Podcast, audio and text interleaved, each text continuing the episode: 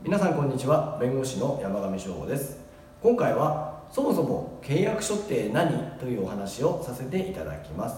あの契約っていうのはですねいろんな場面で出てきます。例えば電車に乗るというのもですね、えー、お金を出して切符を、ま買うなりしてそれで乗せてもらう。これも一つの契約ですしスーパーで物を買うのもですねあのお金を払って物をもらう。これ売買契約なんです。ですね。でもう生活のあちこちで契約っていうのは出てくるんですけども、まあ、契約っていうふうに言うと非常になんか難しい響きがあるんですけれども簡単に言えばですねあの契約書っていうのはもう約束した書面というようなものなんですね、まあ、簡単に言えばそういうことなんですけどただあの契約とですねこの普通の約束一般的な約束と何が違うかっていうとですね契約ということになると法律的には国家権力によって守らせるっていうのがあの大きな違いということになります。ではあの国家権力という言葉が出てきましたけどもじゃどうやってこの国家権力、まあ、国によってねどうやって守らせるのかというと方法としては強制執行というのを最終的にする。こういう形で、えー、約束を守らせるというのが契約の意味ということになります。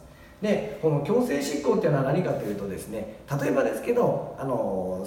金をね払わないっていう人がいた時にですねその人の財産を、えー、国に頼んであそこにねあの人はそこに財産持ってますからね代わりに取ってきてくださいっていうふうに頼む。簡単に言えばそういうことなんですね。で無理やり国がその相手の財産を取ってくるようなのが一つの強制執行の一つなんですけれども、まあ、そういったものを、えー、国に頼むことができるということですね。これが強制執行なんです。でただこの強制執行をするためにはですね何が必要かというと原則としては裁判で勝たないといけないんですね。でこの裁判で勝つために何が大事かっていうと日本では証拠が必要ということになります。あの難しい言い方ではあの証拠裁判主義っていうんですけど証拠に基づいて裁判します。で証拠があれば非常に有利になって裁判で勝つ可能性も高くなるということになります。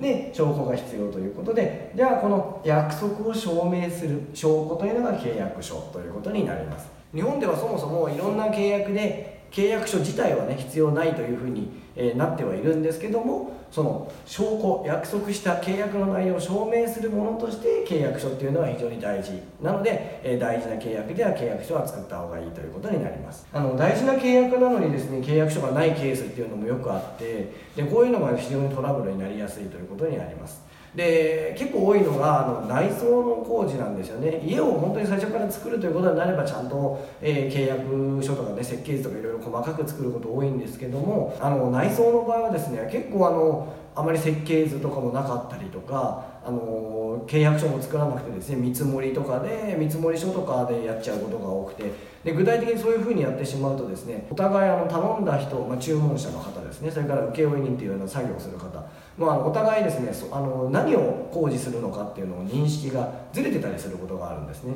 そうすると約束したのに守ってもらってないとかいや約束したの全部やりました。お金払ってくださいみたいな話になってトラブルになることがあります。ですので、まあ、本当に、ね、金額もそれなりに大きい大事な契約であれば、えー、契約書っていうのは必ず作っておいた方がいいと思います。それでは今回も最後までご覧いただきましてありがとうございました。